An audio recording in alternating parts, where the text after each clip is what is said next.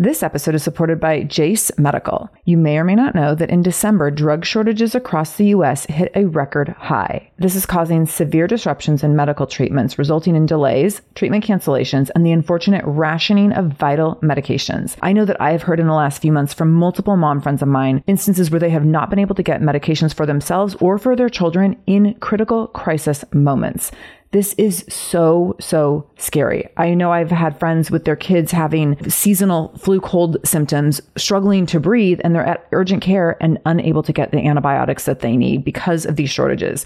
This is scary stuff. Most notably, one of the short supply antibiotics is amoxicillin, which is commonly used for so many of our children's illnesses. So here's where Jase Medical comes in. They have the Jase case, which is a personalized emergency medication kit that contains five essential antibiotics that are used for the most common and deadly bacterial infections. And you can also customize your case and add additional life saving medications based on your or your children's family's unique needs, like an EpiPen, for example, something that you would never want to be without, would never want to have to run from pharmacy to pharmacy in pursuit of. So if you want to go get these medications and have your antibiotics on supply so that you always have them when you need them in case of an emergency, in case of a disaster, in case of being a, you know, a victim of this drug shortage, Jase Medical will have you covered. All you need to do is go to jasemedical.com and enter the code shameless at checkout for a discount on your order. That's promo code shameless at Jase Medical, J A S E medical.com. jasemedical.com, code shameless.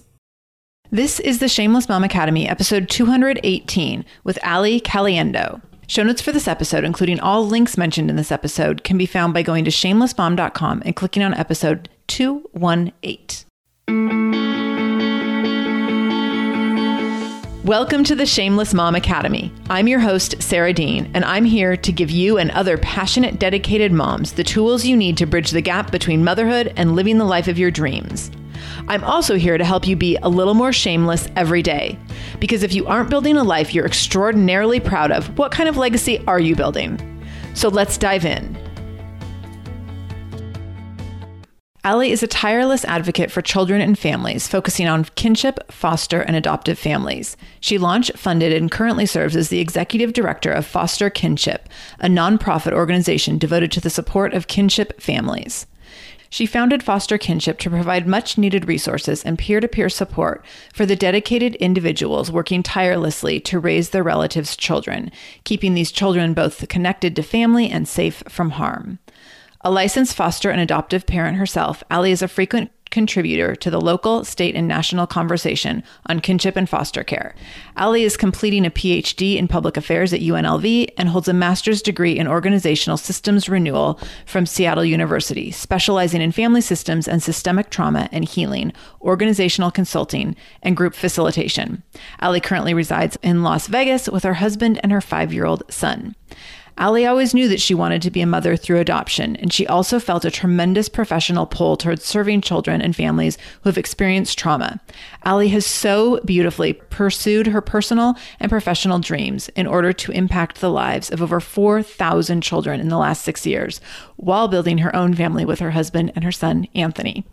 Listen in to hear Ali share what kinship care is and why it needs dramatically more support and resources, how to find resources and connections for kinship care in your area, 10 questions that identify if a child is at risk for mental health or physical challenges later in life. This is for all kids, by the way, not just children in foster care or kinship. Considerations to make if you're thinking of starting your own nonprofit the beauty of imperfect action and why you shouldn't wait until you know it all to build something that you're passionate about, and the power of the highs and lows of fostering and adoption. I will let you know that Ali was introduced to me through a great mutual friend, my friend Sarah Morrison, who I adore. So shout out to Sarah for this introduction. And I am so delighted to have had the opportunity to connect with Ali and learn from her and learn about the amazing work that she's doing. This is like the epitome of a shameless mom to opt for motherhood through a non traditional route and then to go on to impact 4,000 more children in a similar situation to her own child over the course of six years. Pretty powerful. So I cannot wait to introduce you to Ali Caliendo. Ali Caliendo, welcome to the Shameless Mom Academy. I'm so happy to have you here today. Thank you so much for having me. I told Ali before we started recording that, and our audience knows this because I've been talking about it a little bit, but I have all these forces in the universe that keep throwing things about foster care in my direction. So I'm very excited that we were connected through a mutual friend and we get to have a conversation about foster care and what has inspired it to be such a huge part of your life and part of your personal and professional journey. So yes. Ready to dig in? Absolutely. All right. So tell us a little bit more about the dynamics of your personal and professional life beyond your bio and what you're most excited about right now. Well, so I run a nonprofit that I started, and I'm primarily concerned with kids who are living with their relatives. But I'm also a foster and adoptive parent, and so that keeps me very busy. My son is almost five, and we fostered him first and then adopted him super excited that he's about to go to kindergarten. So that's going to happen in the fall. And I just can't wait for this next phase of his development. And I'm also way more excited. Um, this is super nerdy. I'm in the middle of completing my dissertation to get my PhD. And I'm finally at the stage where I get to do my own research and I just got it approved, you know, to move forward. And so, um, so excited to be focused 100% on kinship care policy. and no one really cares, but it's so much fun for me. So I'm super excited about the next year for myself academically. oh, that's so cool. That, I mean, that's a telltale sign that you're doing what you should be doing when you're like, yes, I can't wait for my dissertation. it's so much fun. I have no one to talk to about it, but it is super fun. So I'm just excited for that part of my life and um, hopefully to be done by the end of the year. That would be amazing. oh, so exciting. So you are a mom, you run a nonprofit, and you were in school for your PhD. Did I get all yes, those things correct? That's correct. I'm okay. also insane. just checking, just making yeah. sure I had that all right. That's a lot. Holy cow.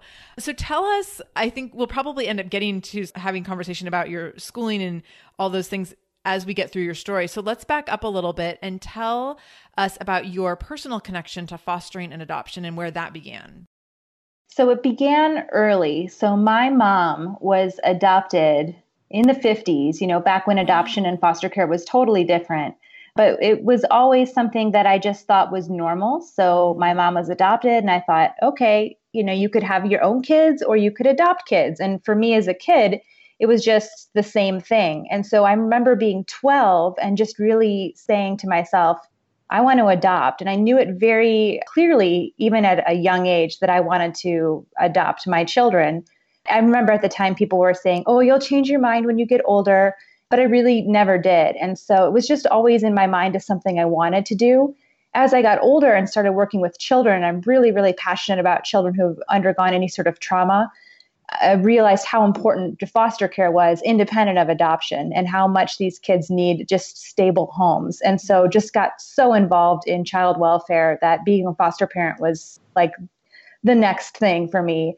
In fact, when I met my husband the first night, we were talking and I said, Listen, I'm planning on fostering and adopting. If that's not something you're into, like, do not date me. Wow, that's a, that's a big conversation for a first date. it was. Yeah. I don't know why he stayed with me. He was not scared away. He should have been scared. He's more scared now. so you told your husband that you knew that this was part of your path. And then what happened? Yep. So, well, once we got married, I had dragged him basically to the foster parent classes that you have to take. He wasn't totally on board, but I was, like I said, it was going to happen. So he came around through the training. Once you learn about what kids need, it's kind of hard to look away. Mm-hmm. And we find that many husbands sort of come along after their wives if you're a couple but yeah, so we took the class and then almost immediately we got placement of a seven month old baby boy. His name was Anthony, and he ended up being our son, which wasn't what we expected, but his mom couldn't get it together in the time frame that she had and her rights were terminated and they asked us if we would be willing to adopt. And of course you know once you have a child living with you it's you know of course we said yes. And so um, we adopted him when he was about 18 months old and like I said, he's almost five now. So he was our first and only foster placement. My plan was to foster a lot more. And I actually have a passion for elementary age and I wanted to do that. But the reality of foster care is these kids need a lot. So Anthony was drug exposed and alcohol exposed in utero and experienced a significant amount of physical trauma as well. And so he has just additional needs from all of that. Yeah. And I'm busy. And so I wanted to devote as much as I could to him and not take on additional children with additional needs. And it just felt like it wouldn't be fair. So that's why we stopped fostering once we adopted Anthony. But my heart is still there with wanting to do more and more for kids. So maybe in the future yeah. we can do it again you're not limited in the ways that you can mother. And I've talked about this a lot as I've gone through my infertility journey on the podcast. And I think that you choosing to adopt one child, but then building a whole profession around serving children in other ways is a whole another way of mothering. And that's how you can, you know, mother endless kids essentially by what you're doing with your nonprofit. So I don't think that it's at all limiting that you only have the one child because of the work that you're doing. Yeah, thank you so much for saying that because it does feel sometimes like I haven't done what I wanted to in my own motherhood journey. But I was speaking with one of my clients. So, my clients are all primarily family members who take on family. So, usually grandmas or aunts. And she, I've known her for years since I started. And she was asking me around Christmas, Oh, Ali, you know, you still just have one kid or are you taking on more? And I said, no, we're really done with one right now because he, like I said, has all these needs. Yeah. And she looked at me and she said, you know what? But you really, it's like you have thousands of kids because of how many you've helped. Right. And that just totally broke me down. And it's, you know, um, it made me feel good. but it's true, you know, being able to sort of extend my wish for all kids to be safe by running this business is yeah. fulfilling a part of me that, you know, I wish I could save all the kids Right. Can't do that, but I can try to do as much as I can to help them at the right level. So that gives me a lot of joy. What I do gives me great joy. Right, right. What are the biggest challenges you've faced as a foster parent? As a foster parent, one of the difficulties is just the level of intrusion that mm. the foster care agency or, you know, if it's the government has in your life. So feeling like at any time they can show up, take pictures of your home. You know, I felt very much always like I had to be on the best behavior. Yeah. As a parent, and we were first time parents, so it was nerve wracking for me to have someone judging me. And truly, they're judging to make sure kids are safe, and I get it. But I, I had high anxiety around it. Oh, I remember sure. the first day after we received placement of Anthony in our home, I was a total mess. This kid was really sick. He's seven months old we don't know what we're doing to be totally honest you know it's 4 p.m the child is still in his pajamas i'm still in my pajamas you know we're all crying i have just gone to walmart so i have chemicals all over the kitchen table that i haven't put away yet you know in the locked cabinet and our social worker showed up unexpectedly and i remember opening the door like oh my god she's going to take this child i'm not fit to oh do this gosh just the level of anxiety that i had around it was difficult and those circumstances are no different than any regular mom, like being yeah. in your pajamas at that time of day, having like the unsafe things sitting out on the counter, like all that. That's just normal motherhood. But when it's your first time and you feel like there's extra eyes on you, that's such a different feeling. I could see how that would be really scary. Yeah, it was sort of a terrifying time. And luckily, my caseworker, we had a great caseworker. You know, our agency, they're great partners, but it doesn't take away that sort of heightened, you know, your life is an open book and when you foster too, there's so much uncertainty. We didn't know what was going to happen with his biological mom. Was she going to show up at court? Was she going to request visits? Was she going to get sober and realize what she was missing? All of those things were questions for almost a year. In addition, I was kind of like, well, what if his grandma comes up and says yeah. that she wants to take him? And as someone who advocates for kin, I was really torn because I was like, no one's taking this child from me. But also, if grandma shows up, like my whole belief system would be challenged. And so it was a really tough year, just being in that uncertainty, dealing with, you know, visitation and court and doctor's appointments and social workers. And it was hard. So there's a lot of challenges, but I would absolutely do it again and recommend it for anyone who's thinking about it because it's totally worth it. Right, right what are the biggest gifts you've been given aside from the amazing perfect physical being of your child what are some of the like unexpected gifts that came out of fostering and adopting? I think it's made me a better person. And i think probably motherhood would have made me a better person no matter what. But to have to develop a sense of empathy for not just the child but their entire family system that's not yours mm-hmm and mistakes were made by his mom, but the more I knew, the more I saw sort of the generational trauma she was experiencing. Right. And just a great deal of empathy for what another person is going through. And I'm really grateful for that gift because I can see it on both sides. And I'm grateful, you know, to have never had to walk in her shoes, but I also am so sad for her mm-hmm. that that was what had happened in her life. And so I think about her and her family a lot, actually, and hope that they're okay. Because if I am to love Anthony, I'm going to love his entire family. So mm-hmm. there's a lot that, you know, we learned from that. I remember the day of his termination. So the termination hearing is when birth parents don't have haven't done what they need to to get their children back and the judge will terminate their rights and I remember all our friends and family texting and calling that day saying, Congratulations, this is wonderful. You guys can move forward. And my husband and I were just in the parking lot of the courthouse sobbing because how sad is it for Anthony that at some point his own family couldn't do what they needed to care for him? Right. And someday we're going to have to have that conversation. And it was just sort of a heartbreaking moment in all of this journey. And I cherish it because it allows me, I think, to be a kinder person just throughout the world. Right. That's such an interesting point. As I shared in our pre interview, and I've talked about on the show before, I worked in a psychiatric hospital with kids in my early 20s, and many of them were kids in the foster care system, ages four to 14. And it was as a 20 something year old single with no kids, it was kind of hard to be empathetic to the parents in many cases who had these kids often came from prior to entering foster care came from families where there was all different kinds of abuse and usually many multiple kinds of abuse within the household. And it was very hard to be empathetic to those parents because you had to assume they were really bad people. And now that i'm 20 years older and i'm like you know we're all a product of our own experiences. And i mean of course there's things that we do that you know we make bad choices and there's really awful implications and all those kinds of things but like everyone is coming from their own situation their own experience and oftentimes they're very legitimately doing the best they can with what they've got. Yes. So i totally understand what you're saying about feeling that sadness for his biological mom and what conflicting emotions you would have on the day of termination. Yeah.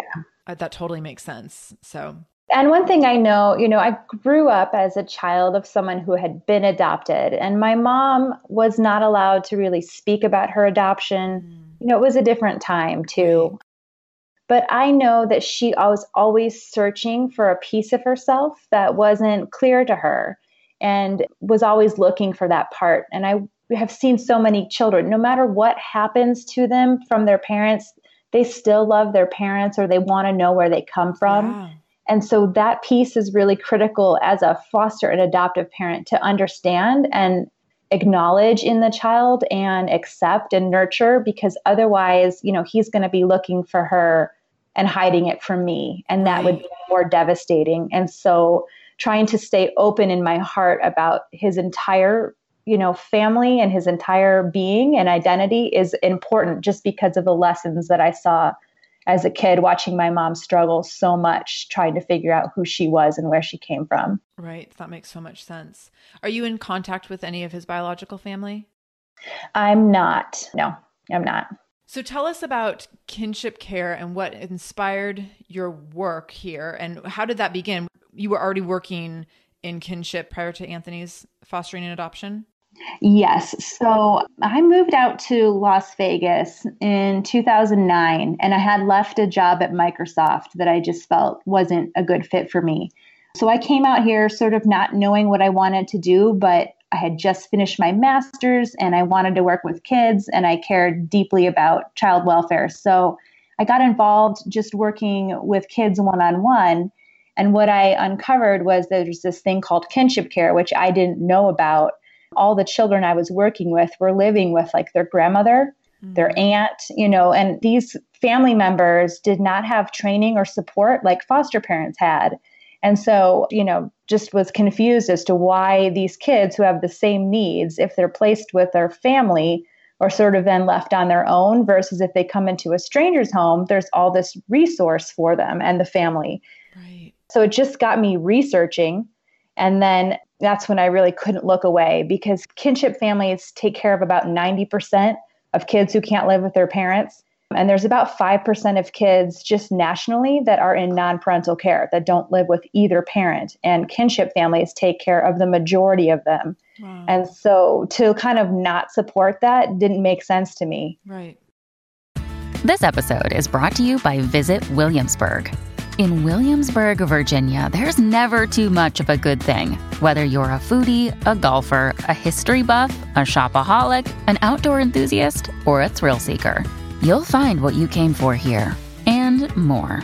So ask yourself, what is it you want? Discover Williamsburg and plan your trip at visitwilliamsburg.com.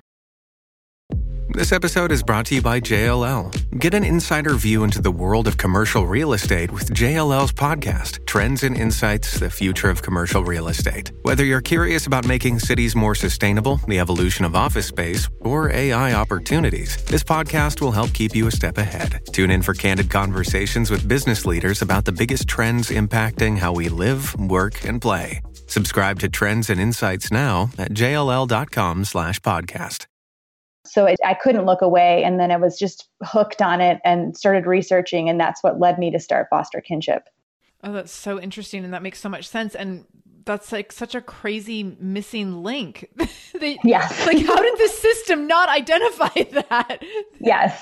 That is really, really interesting. It's fascinating. So, most of kinship care occurs outside of the formal child welfare system. So most of these kids have never come to the mm. attention of child protective sure. services at all. Because it's but people who where grandparents or aunts yeah. just picked up the pieces as needed without the state being involved. Is exactly. Right? Okay. Which is awesome. And yeah. we should be like, thank you for right. doing this. Right. How can we help stabilize you?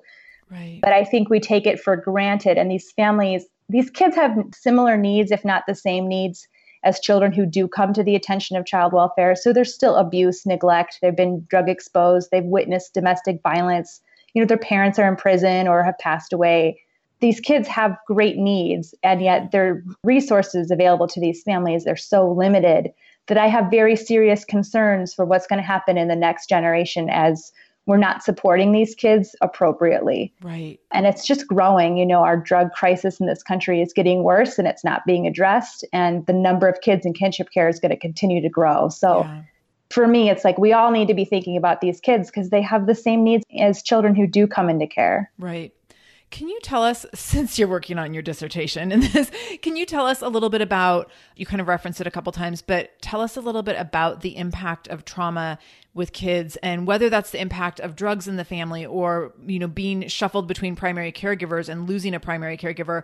What are some of the things that you see in trauma and what are some of the really significant things that need to be addressed where you, and, you know, this is happening with kids in the foster care system and in kinship care, but this is also happening with kids who are you know, often, I mean, I'm thinking of like the homelessness crisis in Seattle. These kinds of things are happening with kids who live with their parents and are just living through very traumatic situations. Yes. I'm not sure if you're familiar with adverse childhood experience. Um, no. Um, the studies they've done, it, they call it ACEs. Okay. And it's really just 10 questions. Like, if you've experienced this in your childhood, you're at higher risk for a whole host of problems later in life. And the questions include Have you witnessed, you know, domestic violence against your mother? One of your parents addicted to substances, mentally ill? Have you had a parent go to jail? There's just 10 questions. And the more of the adverse childhood experiences that you have, the greater risk you are for educational, mental health, physical health issues later in life. And so, just using all this really good research from the ACEs study, um, you can tie it to any child who's experienced trauma and say, we have to intervene because we know they're at higher risk of a whole host of problems. And it, you know, not being with either one of your parents I don't care where you end up, like that is trauma in itself. Right. And usually there's something terrible that has happened that means you cannot be with either one of your parents. And it's, you know, you're usually ticking several boxes on that adverse childhood experience survey. Mm, yeah. so, you know, for me, no matter what, trauma it travels with you. It stays in your body if it's not addressed. You know, it manifests in different ways as you grow. And if it's not addressed, trauma turns you know vulnerable children into adults who can victimize even unintentionally the next generation yes. and so without intervention and these these traumatic events we're we're not doing ourselves as a country any favors. So I think we need to be talking about trauma all the time in kids because traumatized kids turn into the next generation of adults who traumatize kids. right, right. We had, I remember multiple circumstances in my work at the hospital where we had, and actually prior to working at the hospital, I worked with Child Protective Services in my senior year in college, which was Ooh. fascinating. And yeah. actually, I ended up changing my senior year, I ended up changing my major and adding a new minor because I was so interested in my work at Children Child Protective Services and I knew that I actually wanted to be working with at-risk kids after college instead of being a teacher. Like I had been in I was going to get my elementary ed certification and be a teacher and then I was like no, actually I really want to do this instead. And one of the things that was so fascinating to me in working with CPS and then in working in the hospital setting is that we would get kids really lovely, charming, sweet, adorable kids. And they would always be my favorites. I'd be like, oh man, this one, he's just so great and he's fun and he's funny and I really connect with him. And those were always the kids that had come in and they were always, we called them at the hospital private room kids. They couldn't have roommates and they were always the perpetrators of yes they were literally like six year olds who were sexual perpetrators, 6 year olds mm-hmm. who were raping other kids, like crazy, crazy things. But they had been taught because they had been through a ton of trauma and they were already victimizing other people, but they had these really magnetic personalities, which made them perfect for victimizing others. Yes. And I was like, why do I attract all these kids? So it was so interesting because it was this very interesting dynamic to every time I would identify a kid and be like, oh, the new kid is so awesome. And then I'd go read his chart and be like, Oh, nope. great. yeah. Another one another one who's like already traumatizing other kids and he's obviously had this horrific past. Yes. So that is really interesting and I totally agree that I mean I've definitely saw that just repeatedly what that does, what that victimization will do to a young child and it doesn't always take adulthood to bring it out to for them to start victimizing. No, it's so true. It can happen, you know, it happens right away. And there's that simple saying, you know, hurt people hurt others. Mm, yeah. And it's really true. And so that's, you know, one of my great passions is trying to help caregivers, whoever they are, foster or kinship, understand the impact of trauma and really work to help children deal with the traumatic events in their lives as early as possible. Yeah. And that's hard to get to because a lot of our families just need food and, you know, assistance right. with, you know, insurance and they are not ready to talk about trauma because they have very real basic needs crisis. Right. But, you know, if we're not getting to the trauma at some point, I feel like I'm not doing anything for the next generation. Yeah. So we try really hard to talk about it. Yeah. Oh my gosh. I mean, that's that's such a big job. And you make a great point about meeting basic needs. Like that has to obviously be the priority, but those conversations are so important. And I also think, you know, I would guess for foster and adoptive parents and maybe for kinship, for kin family. I'm not sure what the term for families yeah. of kin who are yeah kin families kin families. Perfect. Yeah. so I want to make sure I get that right. so for kin families, I'm sure that the desire out of love to make everything better really quickly is really strong. And so instead of like addressing trauma, you're like, I just want to give you everything and make you like give you the most perfect, beautiful life. And I want you to never have to think about this awful thing again. But the truth is that you actually have to revisit the awful thing to move forward. You do. And the interesting difference between foster parents in the traditional sense and kinship families is foster parents have to go through training and mm. usually it's a pretty intense process and it's usually trauma informed. Okay. So foster parents come ready to help children and by the time they get children in their homes, you know, their home has been checked for safety, they're fully trained, and they're going to get some financial support for taking care of kids, which you deserve and need because it's expensive and hard. Yeah. But with kinship families, there's no automatic training. And so all the love in the world doesn't help you understand how to handle trauma. Right. So one of our big pushes is to get kinship families licensed mm-hmm. as foster parents and give them access to the same training so that they are even better than foster parents. Yeah. Research actually shows that licensed kinship families are both safer and more stable for kids than traditional foster parents. But unlicensed kinship families are less stable and less safe than traditional foster parents. So that training piece added to kin makes it like the best possible situation yeah. for a child. And so that's my, you know, one of the things I'm always shouting for is we need to train all the families. Yeah. And, you know, it's a financial issue, so I'll keep shouting about it. So I'm sure our listeners are thinking of people that we know. I'm thinking of people that I know, friends and family members who have been in situations like this where a grandparent is raising a child or an aunt is raising a child. How do you find the families and connect with them if they haven't reached out to you? So, yes. So when I started this, I really just put everything on the internet. And just so if anyone were to search for like raising my grandchild, Las uh, Vegas, they would find me. Okay. Because as a nonprofit, we're, you know, no one's mandated to come in our doors. We're just here for support. So, um, but then I worked with all the logical connection points like the Legal Aid Center and the school district and child welfare services to make sure they knew we existed. And now it's people are they just come through the doors every day. We get i think about 30 new families at least a, a week. day? A no week. a week? a week. That's that's still um, a lot. a lot.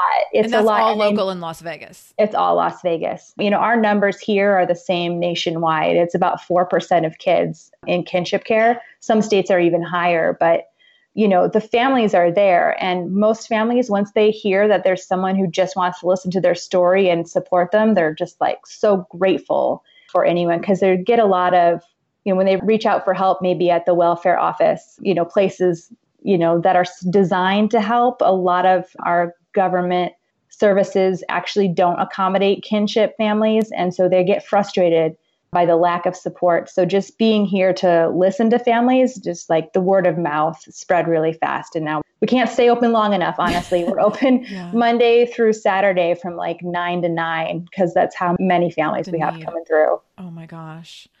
So I had a couple different follow up questions about that, but let's start with kinship families outside of Las Vegas. If this is a local service, a nonprofit, what are some recommendations that you have for people who are outside of Las Vegas and where can they make some connections? So, if they're a kinship family, the first thing they should look for is use keywords like kinship and their jurisdiction, their county or state. A lot of areas do have navigator programs, which are similar to what we do, but certainly some places don't. So, they need to see if something exists. And then the other thing they can do is if they're on Facebook, there's a bunch of kinship support groups for the United States. And as soon as they connect with other families, they'll find people in their area. And just having that support system of each other yeah. takes a great deal of the stress out. And families are the best to give advice. I mean, they're like, I'll tell you where to get diapers, or this is how that works, or, you know, so the more they can connect with others, the easier their life will be. And if there's not a specific kinship support program, they should reach out to me and I will help them start one. okay. I love that. I hope some people contact. We will at the end of the interview we will talk about how you can get connected to Ali and hopefully not over inundate her more than she's already in, been inundated. But I mean, that would be the most amazing thing to come out of this interview is if someone were to start their own group somewhere in another state. Yeah. So what prompted you to start your own nonprofit? Let's go back to the time frame for a minute. When did you start kinship care and how far in advance of your son's adoption was that? Okay, so I started thinking about this in like 2010. I started foster kinship in 2011 officially, and we got Anthony in September of 2013. So it had been a couple of years. Okay. Okay. So I was kinship first, and then we became licensed as foster parents. Okay. Okay. So I was already annoying our child welfare department a lot by the time I came in as foster parent. They're like, "Oh, great, we can't turn her away." Here comes that do-gooder. Yeah. and what inspired you to want to start a nonprofit? I know you were inspired by this particular field, but did you always been like, I really want to start a nonprofit? Because I just that sounds like so overwhelming to me. And I'm an entrepreneur who starts businesses, but for some reason, a nonprofit sounds way scarier. So, can you talk a little bit about that yeah. and what inspired that? I mean, part of it was just I didn't know any better. So, I didn't know enough to know that I should be terrified. But now I know too much. I always wanted to sort of have my own business. So I'm very entrepreneurial as well and I just just wanted to run something that was mine. So once I was sort of hit with this need in our community to support kinship families, and I did research for a year and found that there was truly no organization that was dedicated to this, and it really is kind of sparse nationwide as well. That's when I decided to do it as a nonprofit. So I just didn't know enough to know how difficult it was going to be. And, and that's really how it started. I was naive. young and naive. Yeah. That's how all great things begin. So, what are some of the challenges of starting a nonprofit and running a nonprofit? Well, I mean, you know how hard it is to run a business. Mm-hmm. And I always say it's like you're running a business. Obviously, it's a business, but everything is open to the public. So, you know, everything I do, every dollar I take in and every dollar we spend is can be examined at any time, which is great, but it definitely requires a great deal of understanding how every aspect of a business runs and making sure that if anyone were to look at it, everything's perfect. And yeah. so I, I kind of think of it as like maybe you think about motherhood versus fostering, like it's the same thing, yeah. except for your life is an open book. Right, right. it's just higher scrutiny. right. So mothering is to fostering as entrepreneurial or like starting a business is to starting a nonprofit.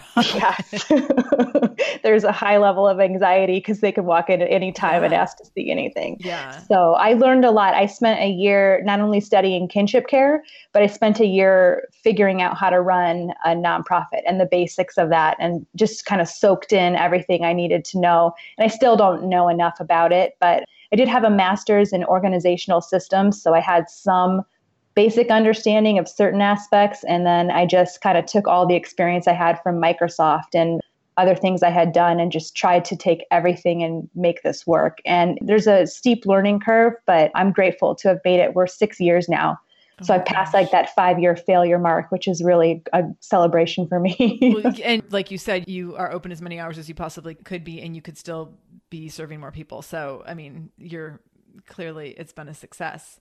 Yes. Well, sort of successful. It's not like our clients they don't pay for anything. So I still have to make sure that we have the money so, to right. stay open and serve. Right, them. right, right. So yeah, I guess a success in terms of that you are meeting people's needs. Yes. the money the money piece is, is separate from that. Totally. Making everyone happy on vacation isn't easy. But you know what is? Going to Aruba. All you have to do is walk out your door to find pristine pools, relaxing white sand beaches, and an island teeming with outdoor activities that'll put a smile on any face. You won't just feel great, you'll all feel great, filled with a calmer, more peaceful vibe that radiates Aruba's warmth. And the best part is, it never fades. That's the Aruba effect. Plan your family trip at aruba.com. Hey there, I'm Debbie Reber, the founder of Tilt Parenting and the author of the book Differently Wired. The mission of Tilt is to change the way neurodivergence whether that's having a learning disability, having ADHD, being gifted, autistic, or some combination of all of the above, is perceived and experienced so differently wired kids and the parents like us raising them can truly thrive. On the Tilt Parenting podcast, I get to talk with authors, therapists, educators, and parenting experts who are committed to this mission. I ask the questions my listeners are most curious about when it comes to supporting our kids. And in turn, my guests share strategies for challenges, out of the box ideas for navigating school, best practices for therapies, tips for advocating, and so many thoughtful insights on what it really takes to help our kids grow up feeling seen and respected so they can create awesome lives for themselves. I know that raising a differently wired kid can feel overwhelming and isolating, but I promise you, you are not alone, and it can feel so much better. If you're on this parenting journey, come listen to Tilt Parenting. Together, we can shift this paradigm and show up for our exceptional kids with hope, possibility, and joy. What do you love about running a nonprofit? I'm just so passionate about kinship. Like people say, well, why don't you go run for this open executive director position over here or do that? And I would not do it because I just don't care about it. Yeah. For me, it's not so much nonprofit management that I care about. I just care so deeply about kids and the work that kinship families are able to do that's the most exciting thing for me. So if I had a choice, I wouldn't move to a different nonprofit or a bigger nonprofit. You know, I only care about the cause. So I'm pretty single minded in that, which is annoying to a lot of people. but that's what makes it work because I care so much about it. I will do anything to make this work. Right, right my husband always says, why don't you just take your passion and find something that makes money? and I'm like, well, then I wouldn't be passionate. Then I would sit right. around and watch TV all day. So, yeah. you know, I'm just wired in sort of an annoying way. One of the things I wanted to touch on when you were something you kind of referenced a little bit ago, you mentioned that you still have a lot to learn and that you still don't know it all when it comes to running a nonprofit. And I think that's such a perfect, amazing, and beautiful example of taking imperfect action and just starting and not waiting for like the perfect time and for everything, all your ducks to be in a row. Because if you had waited for that, you wouldn't have been able to serve as many people as you've served in the last six years. And because you just got started, even though you didn't know what you were doing and you, you know, just kind of figured it out as you went and you're still figuring things out, you've been able to serve so many people. And I think that's such an important piece of the story and also of other people, like to encourage other people to serve in the ways they feel heart driven to serve. Yeah, I love that. Thank you for reframing that and making it so much more successful than it's been. That's awesome. but it's true. I mean, no one was telling me that I could or couldn't do it. You know, so no one was asking me to do it. No one was telling me I couldn't do it. And there was no one lined up behind me to serve this need. So at that point, you know, you're the only one noticing a problem. Why not you? Why not, you know, right. just take action and dig in? And I don't regret it at all. But I did learn a lot of great things about starting a nonprofit. And so I'm always happy to talk to people who are thinking about it and just sharing all the mistakes that I made. So hopefully they can avoid some of the hardest parts. And it's hard no matter what, but I'm always happy to share because I just feel grateful I've gotten to this point and I just want to give back to anyone else who wants to do it. Yeah. What advice do you have for someone who's considering starting a nonprofit? Is there like, do you have any like things they should should consider, think about, examine before starting? Yeah. Or any kind of immediate things that come to mind? So I always think about so when I was in I think it was junior high, my best friend and I were at camp and we were discussing how we were going to sneak out that night and just do something like minor, you know, we're kids. And I remember the counselor coming up to us and saying, "Guys, don't sneak out but if you do, don't get caught. and it was just like, okay, so we did and we didn't get caught. But it always comes to mind when people say, what do I need to know about starting a nonprofit? Because the first thing would be, don't do it.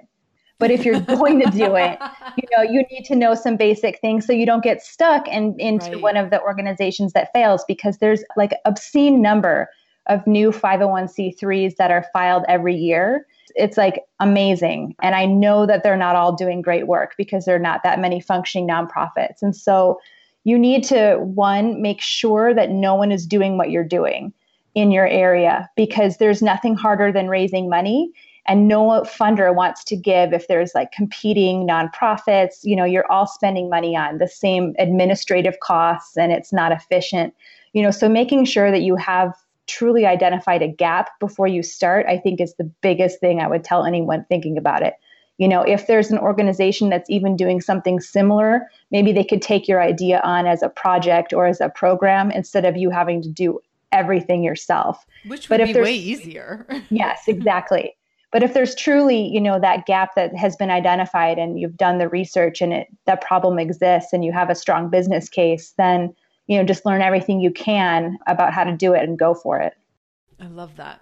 That's really great advice. And I also love the idea of that you could take your passion and go do that in conjunction with someone else's vision or dream or like it doesn't you don't I'm, some people love the idea of building their own thing but like you said that is it's hard and it's scary and it's definitely the higher risk option so if you can find someone to partner with to share your idea with and maybe they've already started a model that might be a little bit of a safer route yes, exactly. And the other thing, I mean, if you're going to start any business, but especially a nonprofit, you have to have some capital to start. I mean, you can't expect to open your doors and be taking your salary and getting money coming in without a track record. And so it is an investment just like anything else. And so people that have maybe you don't have a supportive spouse. My spouse was very supportive and let me work for free for a couple of years. And so okay if I didn't have that, you know, I don't ever want to give people false ideas how you can just, oh, and now you're taking your salary right away. It's just not that easy.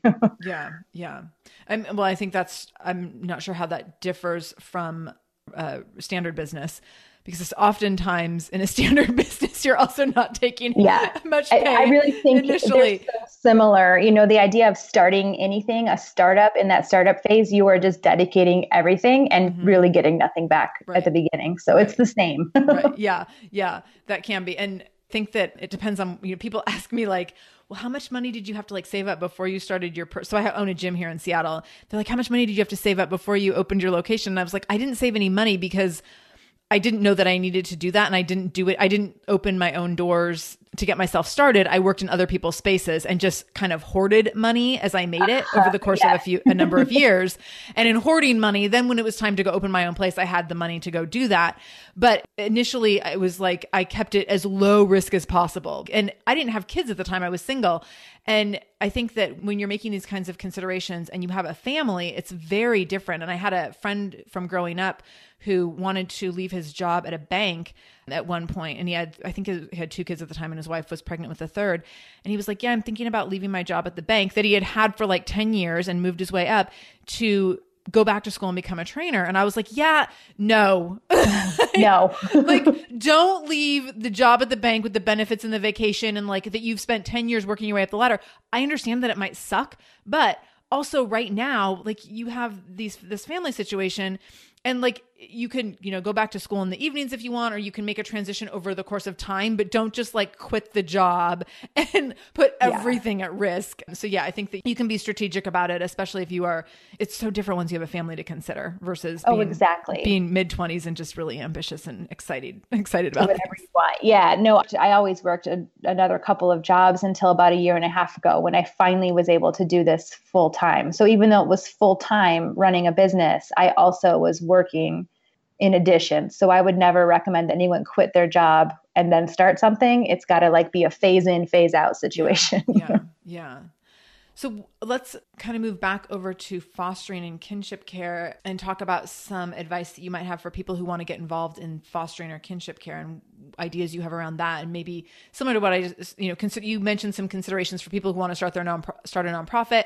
What are some considerations that you might have for people to consider who might be thinking about fostering or people who maybe know people who are involved in kinship care? Because I think oftentimes kinship care isn't something it kind of falls in people's laps probably yeah. in most cases they don't get to they're not considering it, it. yeah people say that you know um, it takes seven years for people to decide to be a foster parent and oh, kinship wow. families have to decide in seven minutes oh my gosh. and so two you know wildly different ways of coming to taking care of yeah. kids but i always think if you're at all interested in fostering i think it's a really rare thing that has been set upon you know people's hearts and if it's something that has crossed your mind, you're already in a unique group. And so if it's even something you've thought about, you know, just learn more by either talking to foster and adoptive parents, getting involved in, you know, what organizations or churches or you know, program that works with children in foster care and just asking all the questions that you have.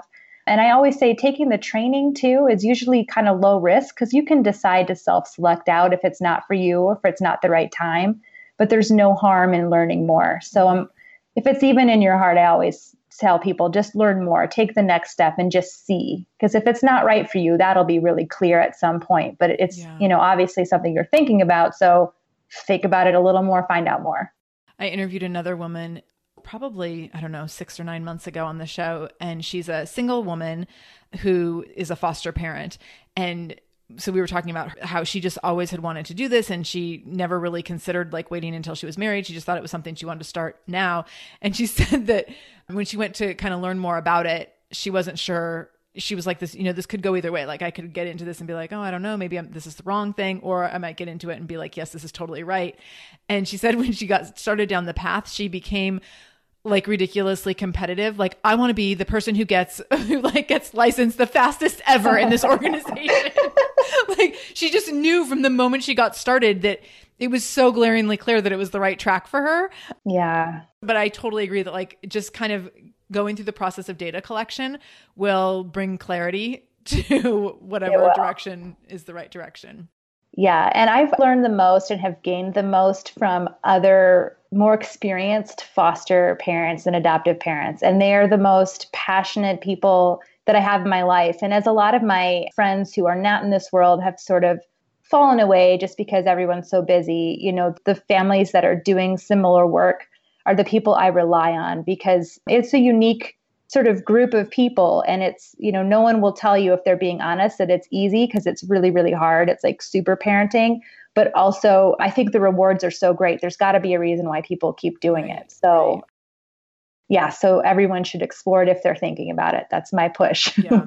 I had an ex-boyfriend tell me one time that he said we were talking about happiness and he was like he was being very pessimistic. And he was like well the thing about happiness is that like you can only know really great happiness if you've known equally great pain. And i was like yeah that's like an awful perspective. But i've thought about it so much over the years and i'm like oh my gosh is that like totally true? But i can Yeah. see in parenting and i would see this i mean i see this in parenting for sure just through the parenting that i've done but i could see this in foster parenting as well that the highs would be higher because the struggles are so significant and they're unique and they're just deep in a way that most in directions and depths that most people don't ever have to face Yeah. And I wonder, I mean, some of this might be similar with special needs parents as well. Yeah. But when I see my son succeed at something, you know, there's so much excitement because he struggles. His life is always going to be harder based on what he's experienced and the brain damage that he has just from his mom's drug and alcohol abuse. And so when he has a successful day at school or when he's accomplished something, like it's an amazing feeling. Like we're just so grateful to be part of his life and help him as much as we can. But he's an amazing fighter. This kid is awesome. So there's so much so much happiness that comes from watching someone overcome obstacles. Yeah. know. yeah, that makes so much sense. So you've already demonstrated this in a number of ways, but tell us in what ways you're a shameless mom. Yeah, so I'm sure a lot of moms who work feel this, but I have that mom guilt where every time I'm not home, I feel guilty about not being with my son. And every time I'm at work, I feel that guilt about being with my son and vice versa. But I have just put that behind me because that guilt isn't real. And I know that by every day waking up and my son will say, Mom, why do you have to go to work every day? And I can tell him, nope, I'm here, I'm helping kids. And someday Yeah. you can help me help kids. And going and putting the time in here and helping. I think we've done over 4,000 kids now. And just knowing that, yes, it means it's a sacrifice to be away from my family, but also it's a measured sacrifice because I really strongly believe in what I'm doing. And my example to my son is no, you need to get out there and help children if you can.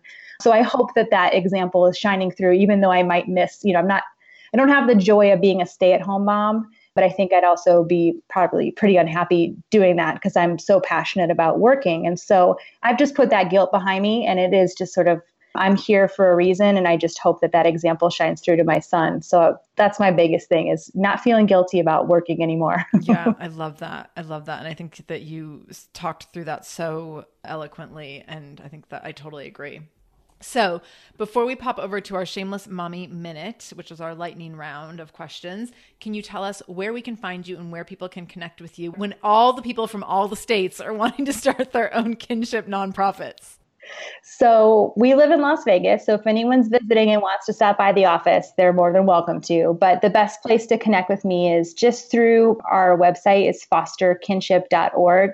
And all of my information is on there. I'm also really open on Facebook, Twitter, anything like that. If people want to connect about kinship care, foster care, or starting a nonprofit, I'm always happy to talk. So they can just find me on our website or they can email me and I'll give them all my information. Perfect. And I will have links to your website and to Facebook and Twitter and Instagram over on the show notes at shamelessmom.com. So people can find you there. Okay, lightning round. You ready? I'm ready. What is your favorite way to treat yourself? Okay, so until recently, it's been wine, but it's been way too much wine. So now I am joyfully sober and alcohol free, I guess I'll say. So I've been doing hot chocolate, and I'm a big fan of hot chocolate with real milk and cinnamon and vanilla, and it's like the best treat ever. Oh, I just had hot chocolate with cinnamon in it the first time for the first time recently. oh, good. Like, how have I not known about this? yeah, no, I'm big into the hot chocolate right now. It's my new treat. Very nice. What is the current book that you're reading or the last one you read? I just finished A Wrinkle in Time. Um, I saw that they were remake or making the film, and so I'm like, I want to reread that, and it was just as good as I remembered. Nice. what is one morning ritual you can't live without? First thing I like to do is hug my son, and the second thing is coffee. Yeah. Uh, Vinny this morning, I'm obsessed with kissing his cheeks, and he's five. So our sons are similar in close in age, and Vinny will be starting kindergarten in the fall. And so I always kiss his cheeks, and I'm like, Can I just eat this cheek? And so every morning I'm like, Can I just eat this cheek for breakfast, please? yeah, they're at such a it's such a beautiful age. You know, where I was hu- hugging him this morning, I'm like, I can still wrap you up and hold you, and you know, it's Yeah. and he still wants to be around me. I'm just, it's awesome. yeah, yeah. I want five to not ever end. This morning I was leaving Vinny at school and he was chasing me out the door and he's like, Mom, I love you. I love you. I love you. Yeah. I was like, oh my gosh, like, how do I freeze this? Because I know. he's not going to be screaming, I love you after me for much longer. and isn't five such a beautiful reward from like two and three, which yes, is horrible? Yes. yes. Oh, it's so great. It's so great. And I think that's a lot of where I'm like what has attracted me so much to foster care in the last year is as parenting gets better and better and it's so rewarding and so fun and so like eye-opening. I'm like, oh my gosh, like I don't want to only do this one time.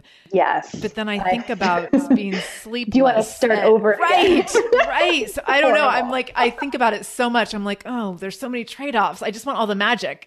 yes. None of the early years. right. Who is your biggest inspiration?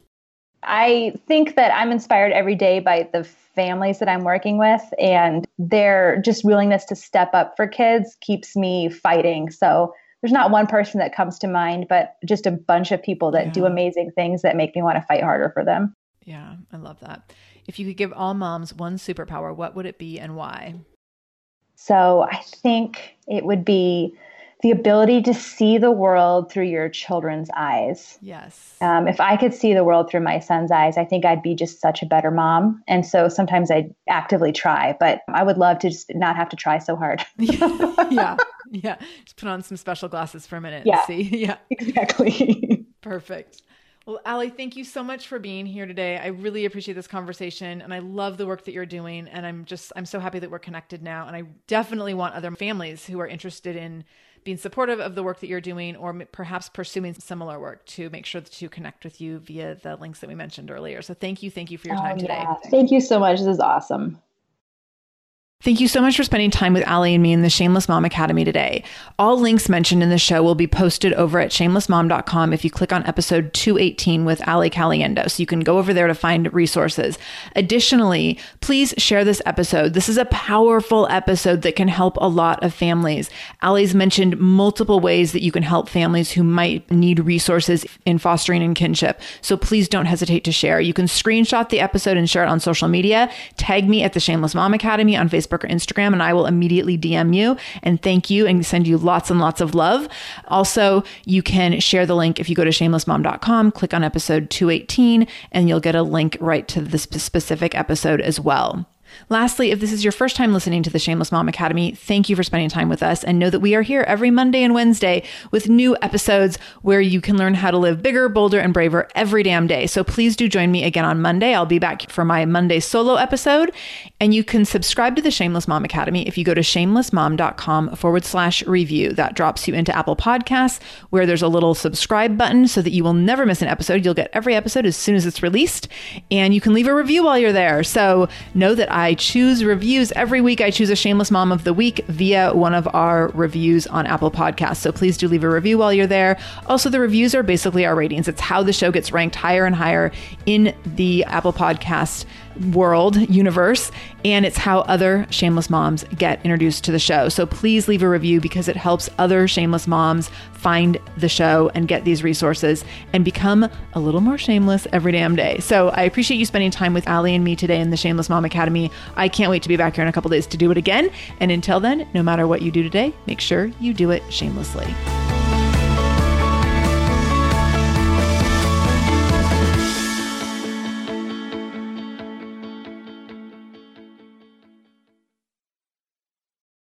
Well, hey there, busy mama.